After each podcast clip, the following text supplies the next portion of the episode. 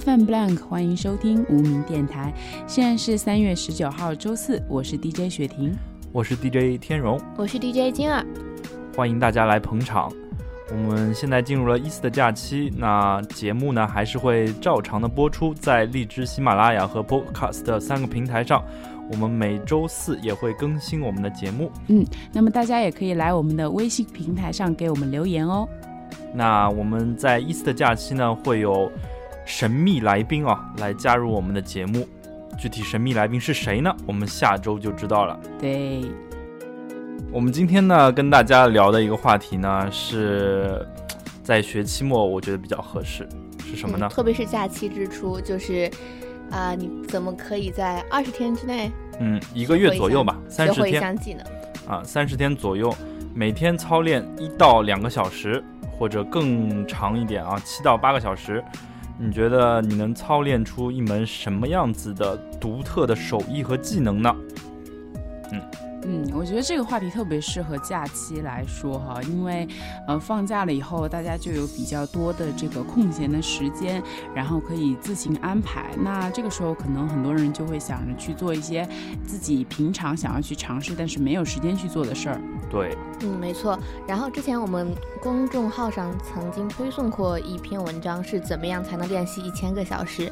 但是练习到一千个小时，其实是说让你从零基础达到大师级的水平。但如果你只是想入门或者想就是获得这个 get 这个新技能的话，那其实我觉得这些时间应该就是足够的了。对，那一千个小时那是要很久啊，一万个小时是要很久哈。一万个小时吗？对，一万个小时是要很久，是要每天一直练，然后练个十年这样子，对对啊，练出大师级的水平。那我们今天聊一个大家都能做哈，啊，平时都操练操练啊，闲暇的时间都练一练，就能熟练的一门技能啊。你们有什么可以想到的呢？嗯，其实呢，对于我来说，如果我有空闲的时间，其实我是特别想去练字，无论是钢笔字也好，毛笔字也好，我觉得是，呃，通过写字的话呢，可以更了解这个中国文化的这个精髓。然后再其次呢，我觉得它是一个可以让整个人身心放松的一项活动。嗯，你小时候有？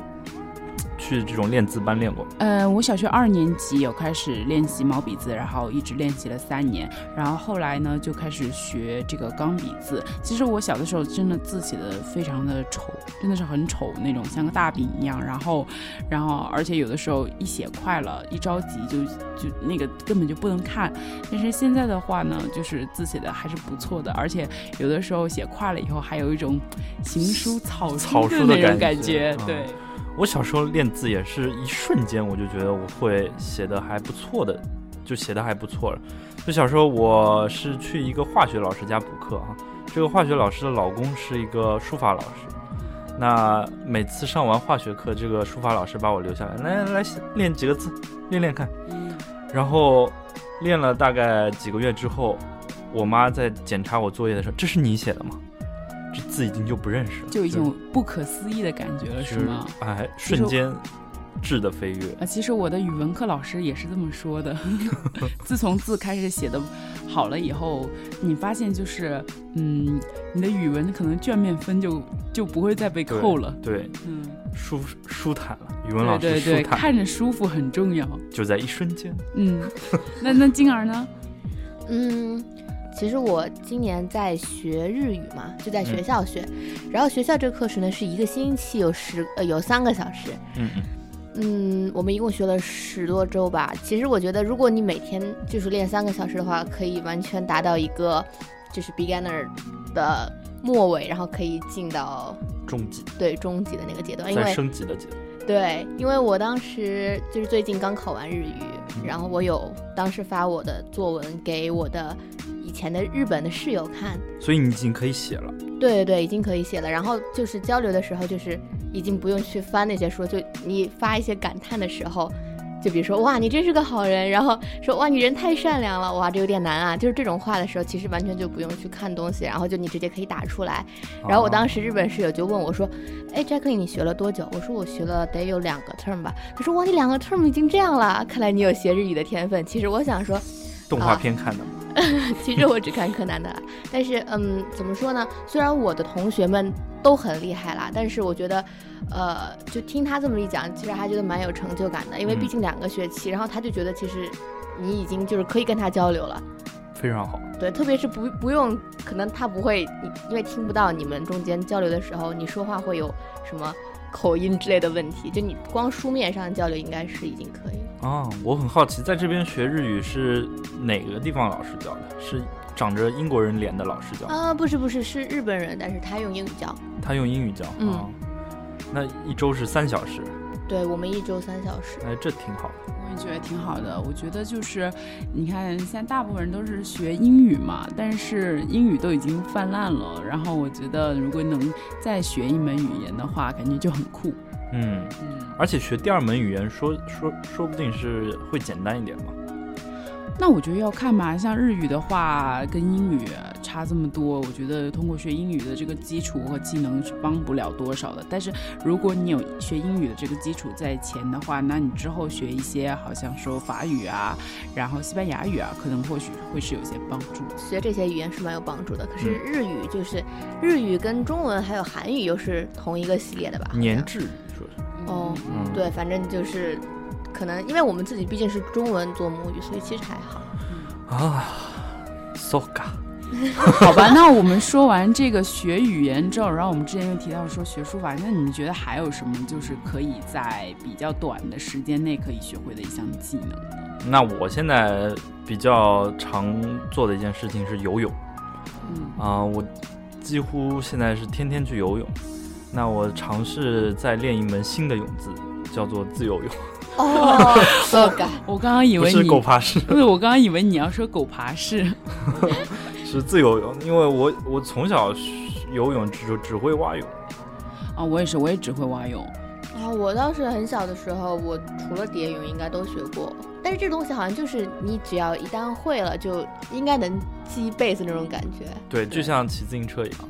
开车，你一旦会了就，但是我发现自由泳和蛙泳的这个呼吸还是有很大区别。嗯，就是蛙泳吸一大口气，蛙一下就行了，但是自由泳就一直在处于高频的一种锻炼状态。嗯嗯，就高频的有氧运动哈。嗯，对，自由泳什么其实比较好的方法就是什么，你呼一口气，呃，吸一口气以后，你连续。几个动作以后，然后你再三四个动作，对，再呼吸，这样你就是游的也可以快一些。但我觉得自由泳有个好处，你你知道是什么吗？什么？就是自由泳会了就会仰泳了。哦，就是他就翻个面嘛，就只是翻个面，对吧？啊，我可我我们当时学的时候先学仰泳，才学的自由泳。啊，但仰仰泳就比自由泳稍微好一点，就不用不用很多呼吸嘛，就一直投露在外面。嗯，不过游泳确实是一个我觉得很好的一项有氧运动，它消耗的能量又比陆地上要多很多。然后，但是你又不会感觉特别的累，因为你不会出很多很多的汗。然后就是长期如果能坚持下来的话，运动对保持身体健康啊以及塑形真的是有很特别好的特别好的功效。对我听医生讲，这个游泳为什么好呢？因为它这个不像跑步，在跑步机上你是。骨骼会和地面这种硬的东西相接触，就是硬接触。但游泳是和水打架了，就是和水推一下，那是缓冲比较软接触，就是对你的关节什么都会有好处。嗯，科普了，开始。嗯，那还有什么你们觉得在很短时间内可以操练出来的呢？其实我有看，就是网上有那种很很大神的帖子吧，嗯，就关于做手工的，手工艺术，对，嗯，就只要其实这种东西就主要是要专注嘛，然后就是细心一点，然后什么折纸啦、做皮具啦，其实这些东西就我觉得蛮好玩的。好，对，那我们先进首歌啊，回来再跟大家继续来聊。心书如行云流水，月下门催，心细如你脚步碎。忙不迭，千年悲托，却难做你的美。真迹绝真心能给谁？牧笛横吹，黄酒。不晓才有几碟？夕阳余晖如你的嗅觉似醉，我本一些，恶魔想不退，你懂有余味，一缸朱砂到底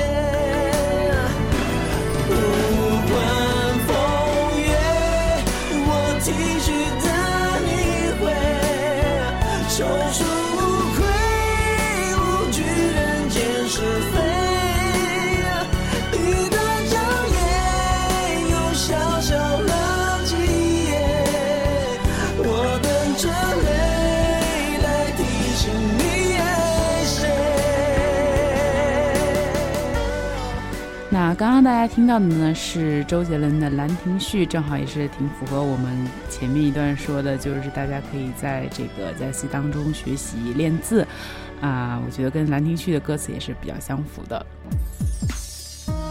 好，那今天呢，我们也要给大家介绍一个，就是我们无名电台推出来的一个活动。那这个活动呢，和我们这期的主题也是相符合的，嗯就是如果大家希望在假期内，呃，学习一门技能，每天花一点点时间去学，然后呢，你又希望有人帮你去监督记录的话呢，那么这个时候无名电台就可以作为你的打卡神器啦。那我们的游戏规则是这样子的，就是大家可以把自己每天进行的这项活动，呃。你进行这项活动之后呢，你拍一下照片，然后呢，你传到这个无名电台的微信平台上，然后我们我们会帮你记录。如果你连续传了三十天，那么第一位连续做到三十天，并且传打卡到我们无名电台的同学呢，我们将会有一个价值为二十磅的礼物送出，并且呢，我们会将会邀请你来无名电台做一次主播。嗯那怎么来证明你这三十天呢？啊、你在拍照片的时候啊，最好放一个电脑的网页，网页背景呢可以是 BBC 新闻啊，因为 BBC 新闻每天都会更新。那三十天呢，啊，我们就可以看到你的一个进步了哈。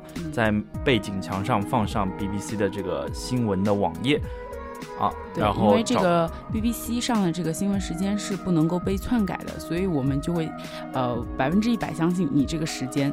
对，好，然后其他的也完成了三十天打卡同学，但是他并不是第一个完成的呢，我们也会从中抽取幸幸运的这个听众，对嗯，粉丝，然后让我们继续来派送一点小礼品。对，你们两个会做吗？我你们两位我来，我来。会会，啊，好，哦我也来坚持一下啊。嗯。那比如说你做一个小的精致的礼物啊，小的手工的礼品啊，刺绣什么什么之类的，嗯。围巾啊，每天拍一张你做成什么样了，嗯。然后放在这个电脑网页之前啊，非常简单，每天发到无名电台这个公众主页啊，嗯。坚持三十天就有奖励啊啊，嗯。好，哎，那我们刚刚就是讨论到，就是有什么活动会想要在假期里面去做。那我们刚刚讨论的是练字，然后学一门语言，然后还有游泳，游泳。呃，我看到好像知乎上有人说，啊、特别想要去学编程。编程，对，因为编程语言不是有很多种嘛，然后嗯就是他们他什么都想学一点，就是懂一点基本的。然后这个人他是这么说，他说，嗯，他因为工作的原因一直在学习各种编程语言，那基本上要都懂一点。然后入门了之后呢，感觉编程不仅仅是一份工作，更重要的它是呢，它是实现你的想法的一个手段。然后他还放了一段乔布斯说的话哦，就是 Everybody in this country should learn how to program a computer because it teaches you how to think。那确实是这样，如果你能从中学会编程的乐趣的话呢，就花时间去学习它，将会是你最不会后悔的决定，因为它真的能告诉你用什么样的逻辑去思考问题。嗯，嗯，学听这段话非常鸡汤啊，哎太，鸡汤了。我是我这我没事，不要怕，我们已经给勺子了。对，嗯，说实话，我其实是流流着泪、流着血讲这段话的。真的是这样的在学二语言吗？对，我在学，然后我确实是已经感觉，因为我是没有任何的一点编程的，或者说是呃信息技术的这个背景，所以对我来说呢，就是你你你你学这些艰难，真的是好艰难，我真的是不懂它什么意思，但是。你能够当，但是当你知道把你的这些编码，它最后呈现出来一些图，这些图是我们平常会在一些科研报告上面看到的图。当你嗯发现你自己也做出了这种图之后，你真的会觉得很成就感。对，就是 amazing 这种感觉。但是，嗯，还是有点难。但是我觉得它很值得，真的很值得去学习。嗯，嗯，因为我在读 PhD 的时候学了六门编程语言，六门，对，呃，有文档的编程，有那个数据的编程，嗯统计的编程，嗯还有处理我们图片的编程。嗯，啊，我觉得这个就像学乐器一样的，不知道嗯为什么，就是你会了一个之后，就瞬间很多都开始通了。就是语言这项东西，就和其实学这个真实说话的语言有点像的，嗯就是语法的，就语法稍微改变一点，一个括号的区别稍微改变一点，就会另一门语言。嗯嗯嗯其实我觉得说的没错啊，就是电脑这一方面的软件这方面的学习，其实也是蛮容易入门的啦。嗯。呃，像我记得我当时开始学习那个用 Dreamweaver 编辑网页的时候，嗯。我一共用了七天吧，嗯。然后一天大概五个小时、八个五个小时到七个小时左右，嗯然后好像就那个时候就已经可以自己去做一个很简易的网页了。嗯嗯所以这个其实也蛮有意思的。还有像很多同学，大家以前就是什么初中小学学过 Photoshop，但现在已经早就丢掉的，嗯，其实现在是一个很好的捡起来的机会哦。嗯所以如果你们希望用 Photoshop 这种啊、这个电脑软件类的来打卡呢，那你可以每天做一个做张图，嗯或者这样。让我们来看到你的进步。可以。其实网上有很多从零开始的这种教程啊，大家可以学一下。嗯像我很推荐的一个东西，介绍给两位啊，嗯就是一个写文章的东西，叫 LaTeX，你们用过吗做过 LaTeX 吗？LaTeX 对，啊，我们那个在大一的时候写，也是写做 R 的时候，一定要用那个写报告。嗯但现在我们用 Word，其实我觉得 Word 还蛮啊、当你开始写毕业论文这种东西的时候，就一定要用 LaTeX 做。就是如果这篇文章长于二十页，你花的时间在 LaTeX 会更少，哦，为什么呢？因为它第一它，呃，你不需要任何排版，只要打字就可以了。哦就它会帮你自动排版，是吗全部自动排版，全部有格式，你只需要打字就可以。只要知道里面的一些代码，比如说你要重新起一段，就再来一段呃一段 section 什么什么之类的，然后包括那种标题，全部帮你字体设置好，页编剧啊、什么段起段，然后最好最好的一点是什么呢？就是数学公式，对他打数学公式的时候就很简单，你打 sum 就能出的那个 sum 符号，对是不是？特别漂亮啊、它的数学公式很多很多那种出版物里的数学公式都是 LaTeX 打出来的。哦，哦，说的我好心动啊！对，只要长于二十页的报告，一定是 LaTeX 会花更少的时间。好了，雪婷，我帮你决定了，你你那个打卡就用那个 latex LaTeX 开始学一下，我觉得可以，因为我现在就是接触了，就是上了 master 以后，我觉得很多东西，嗯，我以前很多东西都是那种写都是不规范的，嗯然后我现在对这种规范。规范性的就是文件呐、什么的，就是我觉得我觉得特别漂亮，特别美，就是看起来赏心悦目。，对对对，看起来很有逻辑感，就是嗯，那我比如最近写一篇要发表的文章，里面有一个很小很小的错误啊，就是那个你知道积分的那个符号是个 d 嘛，什么嗯 dx dy 嘛，嗯那个你用 Word 打，那个 d 自动就是一个斜体的。嗯但要发表的时候，一定要把斜体改成那个非斜体。嗯，对，呃，要求特别严格。对我也觉得就是写，就是只要是我觉得有一点点就是接近科，就是和科学有关的话，真的是每一个用词、每一句话都要很严谨，严谨到位。就是绝对不能够去嗯夸大你的一些。研究你的你的成果，你绝对不能夸大，你一旦夸大就完蛋了。对，什么东西，比如说你算了三倍，接近三倍了，你必须要用一个接近，不能说就是三倍，就是要非常非常的严谨。好好，已经放假，大家从这个严肃的学术话题环境中出来啊，出来。嗯然后我们再说一点比较容易的吧。好，我觉得比较容易就是做菜吧。做菜对，，我就想说做饭啊。嗯，你们又做了什么？其实我个人是挺想学习去做甜品的。然后我发现我身边有很多朋友就是有学习做甜品，然后我就感觉他们第一次可能第一次、第二次做这个甜品的照片发上去都是还蛮丑的，然后就黑不拉黑不拉几的，就是就是失败的作品。但是到后面他们传上来的照片就是感觉越来越好，嗯，嗯，没错没错，就是我觉得做甜品其实要的时间可能一天最多也就两个小时，其实我觉得差不多。哎就如果你只做一个小就是糕点类的话，嗯其实两个小时，包括下厨房上面他们都会写，就准备时间多长时间啊，然后烤、嗯呃那个烘焙的时间要多长时间。其实你根本感觉不到，对，其实就而且也做了四小时的面包，哎，一天过去了。对，我觉得，因为如果你本身把这件事情当做一件很享受、很有幸福感的事情的话，你就根本感觉不到那个时间到底你花在那上面时间有多少。没错，好，那让我们再进一首歌，一会儿回来。好，回忆着初次相遇，坐在你身旁，是谁曾经说太幸福会缺氧？爱情已种在心里，自由的生长。童话里的浪漫，需要用心去培养。想带你一起流浪，沐浴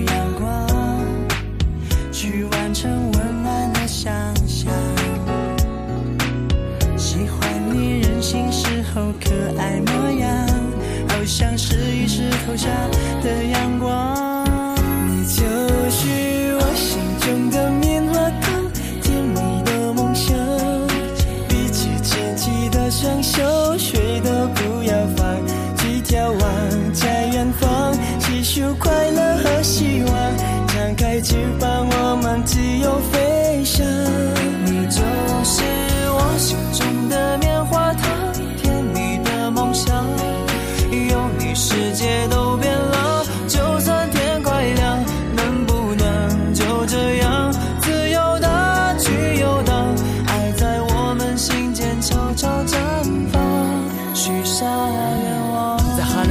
我们难免会彷徨，爱总会守在某个地方建造起围墙，心需要更坚强，不退让，不绝望。有时用等待慢慢代替了感伤，需要去付出多一些，互相体谅，想一起去等待着那道曙光。将风雨之中拿着烛光慢慢点亮未来的时光，有我的肩膀。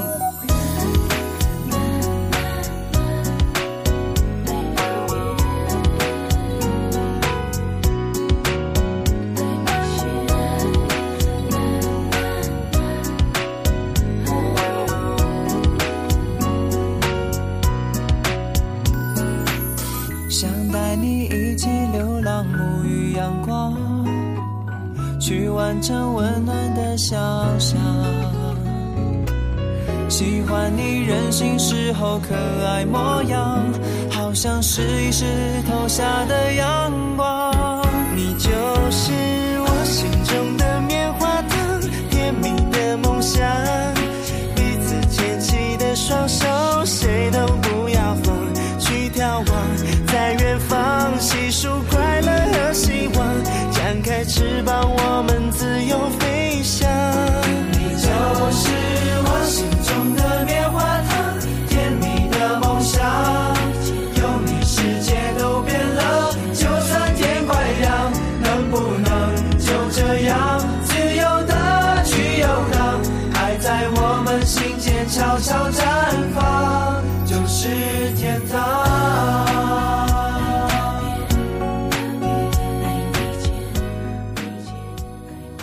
好，刚刚大家听到的是来自至上励合的棉花糖，有没有觉得跟我们刚才讲这个甜品蛮符合的？对，嗯，好甜蜜的感觉哦。而且这首歌好像有有点年代了哈。啊，要不由自主的唱出来了呢。好，那么刚才我们说到做甜品啊，其实如果这个同学们想要通过就是这个来通过打卡来增进你的这个厨艺的话，那么其实不一定要甜点了，你可以今天发甜点，明天发个炒菜，后天发个西餐，我们都是不介意的。哎，你因为你的照片发上来之后，然后我们就会对着那个上面流口水，是吗？嗯，你不要出去吃饭的照片也发上来哈。啊，对对对对对，不要把去米其林餐厅那些大师做的甜品个不太好发上来哦。要自己做的。嗯，嗯，而且他们得端个盘子到那个 BBC 的网页那里去照张相。嗯哎，最好能露个脸什么的最好了，对吧？对对对对对，哎美女帅哥另外加分哦。好，那我们继续聊哈。那今天跟大家说的话题呢，就是在啊每天训练大概很短的时间啊，在一个月左右就可以学会的一门技能，你觉得有哪些呢？嗯嗯，好像金儿，刚刚你是不是看到一个，就是说可以学做皮具啊？啊，是这样的，啊，是在微博上看到的吧？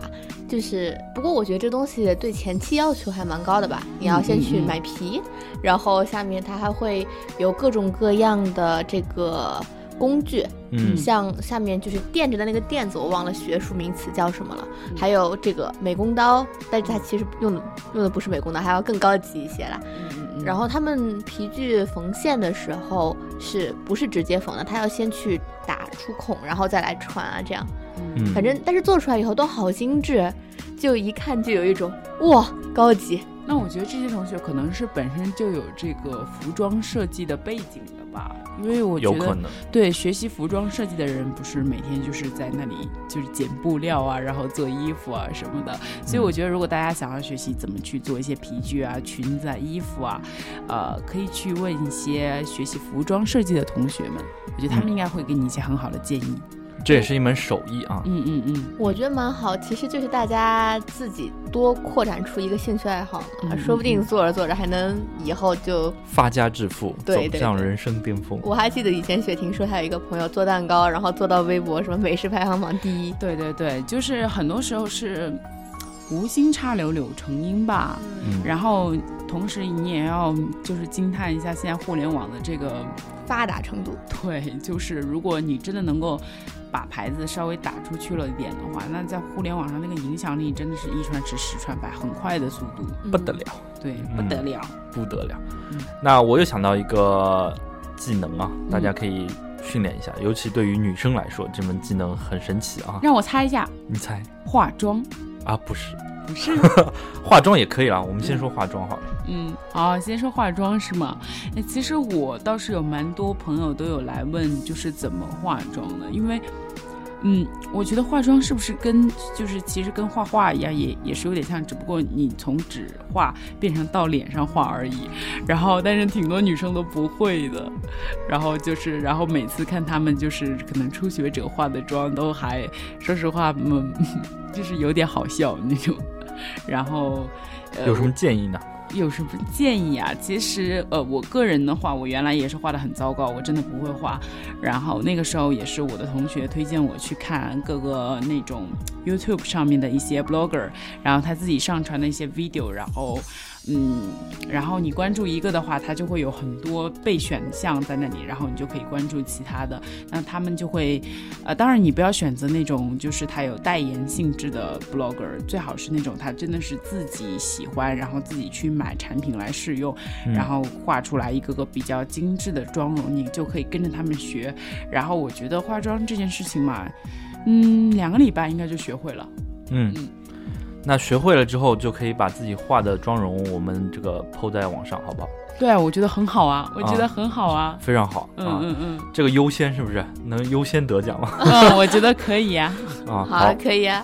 我们主页君到时候对吧？统计一对，下，但是必须是你每天要化不一样的妆哦，你不能说我每天都化一种妆。或者每天给不同人化妆。哎，这个可以啊，我觉得嗯这是很有意思，就是因为你给不同人化妆的时候，真的是特别锻炼这个手艺啊。技能对，如果你给男生化妆，我就更推荐了。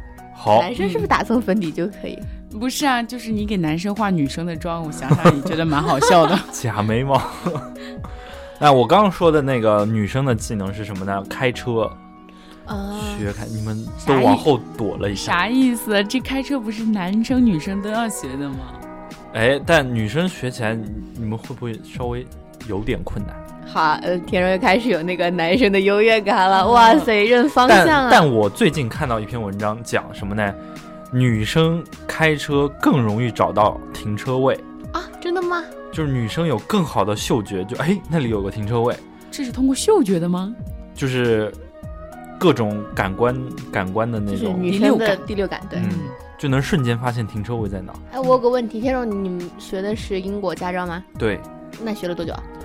呃，我是直接从香港驾照转过来的，哦，我是最后一批能转的。但是你们学大概一般情况是二十五个小时，就能会开车了？嗯，二十五个小时还是二十五天哦？二十五个小时，因为驾校一般都是按小时来算的，他们差一点的五十个小时，好一点的十几个小时就会了。嗯那一天两个小时，一个礼拜你就会开车了，是不是很厉害？哇，想想想想都觉得好开心啊！哎，可以报个名学个驾校，对不对？对对对，在英国这边拿英国驾照回国，只要考一个理论你就可以直接换国内驾照。而且英国驾照是不是可以在欧洲，对，就是澳洲都可以国家都可以使用是吧？嗯，哦，哎，那这个技能好像还不错哎。哎，假期去报个驾校，我觉得也是。我觉得 OK 啊，很好啊。而且实践技能满点啊，这嗯这以嗯后是吧？对对对，开个车，走向人生巅峰。有有个驾照还 有个驾照还是挺重要的，因为现在很多工作就是要求你有一个嗯就是起码的一个驾龄要多少年这样子，对，嗯嗯，我觉得女生学开车，呃，这个保险好像也比男生低一些。哎，我觉得应该高一些啊哎，。英国保险很奇怪，它是有很多问题会问到你，嗯比如说结婚的人的保险就比未婚的人低，为什么呢？他就更有照顾家，就不会把自己生命置之度外的感觉。对，啊，呃，年龄小的保险费会更贵，嗯，然后更疯是吗？对，和职业也有关系。如果你的职业更加成熟一些，或者收入更加高一些，你的这个保险费保低一些。相对低一些。哎，这么这么特别的呀？好人性化啊国的保险就很奇怪，就是所有人一个价对对对，我觉得啊英国哎这样讲好人性化。啊。嗯英国的保险，你可能超过二十五岁，你可能保险只要一半的价格，就是过了二十五岁这个生日，你保险特别便宜。嗯，哦，所以他们还是认为，就是说，呃，这个年龄稍微大一点呐、或者说呃职业的成熟度比较高一点的这些人群的话呢，他们就更爱开车惜生命。对开车不会太疯狂。像男的单身的，就很有可能开车的时候看路边美女就撞了，所以男性单身的就会保险费高一点。会高。对，但你这哦，这就是哎为什么女性这个这个保险费比较低的原因了。哦有可能哎。那我我试过，你你网上可以试一下，你你选一个单身和选一个结婚，你可以看一下你的保险费差多少。哦我好像差了四十多磅。哦，嗯，那那这样子的话，那应该结婚的女性呢，应该是保险费很低喽，有小孩的有没有小孩更还是个问更。低。嗯啊对，那真的是蛮人性化的，它这个嗯保险的设置。嗯嗯嗯，那好，除了这些还有什么呢？其实我刚想到，其实有些乐器入门还是可以的。你是说又要上吉他课了吗？键盘课了？啊，那我们在假期这个无名电台的乐理课还是会正常进行啊，大家也可以在我们主页上来报名。嗯，嗯，你来我们学八周对吧？学八周这个就会乐理了，八周其实就是十六个啊八个小时。八个小时啊，还是挺快的啊。嗯，嗯，其实我想说的是那个小吉他，尤克里里。乌，克丽丽，嗯，啊，嗯。乌克丽丽瞬间就会了，很有可能你拿到乌克丽丽，人家教你三个和弦，你就可以弹一首歌了。哦，真的吗？对，我有一个朋友啊，当时也是他生日礼物收到就是乌克丽丽，然后嗯，当时我见到他的时候，应该是他收到这个礼物的第二天，嗯当时抱着这个小吉他跟我们唱了一整晚的《情非得已》。真的吗？对对对太兴奋了。嗯，学吉他其实也很快，学吉他大概你学个半年，弹两首歌没问题。你学电子琴也很快，嗯，电子琴对，电子琴很快。电子，嗯、像我的话是学了五年电子琴，然后才转钢琴的，嗯。但是我感觉，就是电子琴的在学习的过程当中，我觉得是更加愉快一点的，因为它有很多的和弦呐、然后很多的这个节节奏啊，然后嗯，就是然后声音可以不不时的在那里变换，就是比较丰富有趣一点。不像小提琴哈，小提琴开始学的时候就像锯木头，哎，对，对对对，但是小提琴感觉是你一旦熬过了那个时期之后，就会很棒。对，进入啊人生巅峰有。对对对，那主要我觉得是大家要把这个你假期学的这个技能，你看作是一个真的是你想以后都用到的呢，还是说你把它就是视为是更多兴趣？呃，你只是想获得更多的乐趣，更多的嗯、就是欢乐在里面的。就是这这是两种区，这是一种区别。然后我觉得像学电子琴的话，它就是它显然就是有更多的乐趣，所以我我还蛮推荐学习一下电子琴。嗯，哎，那这样吧，如果是假期想要学习这个乐器的同学，他想要打卡的话，那就每天录一小段语音。可以，好我觉，得可以，嗯，嗯，你别那个什么啊，一天录个三十段，然后分三十天来发过来，这个不太好啊。这不行啊啊好那我们今天节目也差不多进入到尾声了啊。嗯那在很短时间学会一门技能，这个可能是你上大学的一个主要的目的啊。那比如像上大学，你在很短的时间内把一门课的成绩考过，是不是？嗯，对，对通宵一下就把这门课过了，也是一门技能，对不对？是的，这嗯绝对是技能。这技能从上大学以后就开始一直磨练。快速获取知识的技能，对其实以后工作的也是很有用的。嗯嗯嗯嗯，嗯，其实说回来，我们也是啦。你看，我们一共播了多少期节目？我们也是从零到有，练习了获得这个 DJ 的技能。对嗯对对，就是我发现，呃，像我们三个呢，就是属于现在对一对着话筒就可以非常自如的在那儿讲话，但是聊了起来，对，然后我们有邀请其他的嘉宾来的时候，我发现他们就是还真的是比较紧张，然后会，嗯，因为对着话筒说，你旁边没有人嘛，然后你就会突然卡住，然后你的脑子一片空白，你不知道你要说什么。嗯，这也是一门技能。像以后演讲啊、说话啊，呃，就你可以即兴演讲即兴的上台，嗯然后你就可以噼里啪啦说一堆，先唬住人再说嘛。唠叨啊对，唬住人再说嗯啊。那其实这个学习一门技能也是死磕自己啊，那也是给自己增加信心的一个手段。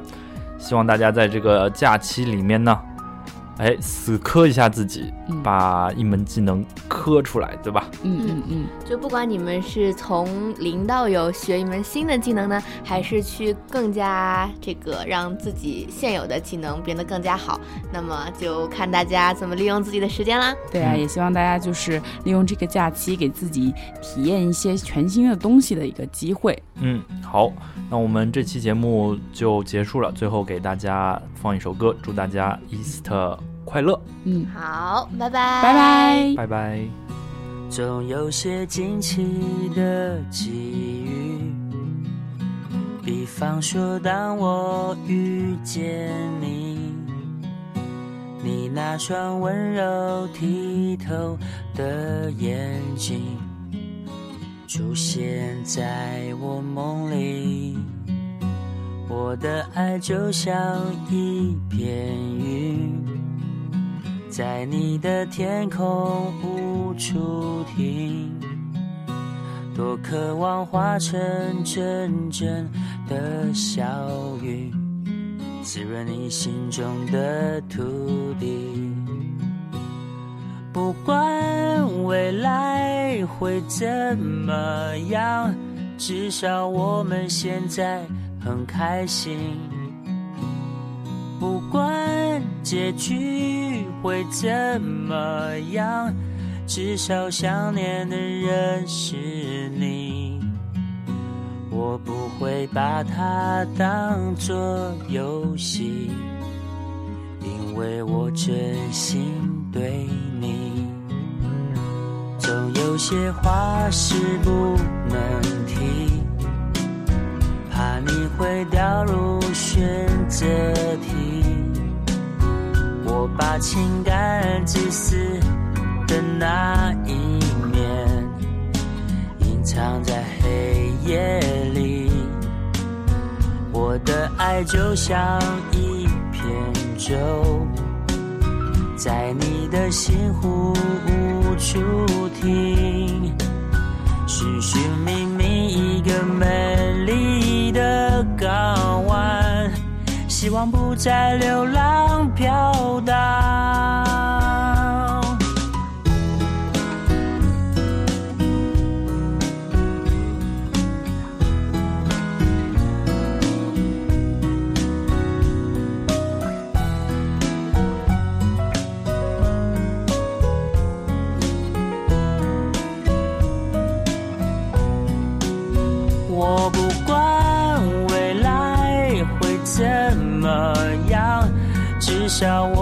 现在很开心。我不管结局会怎么样，至少想念的人是你。我不管未来会怎么样，但我每天都想见到你。我不管结局会怎么样，我想真的跟你在一起。如果你还是没法相信。真的没关系，我会安静的离。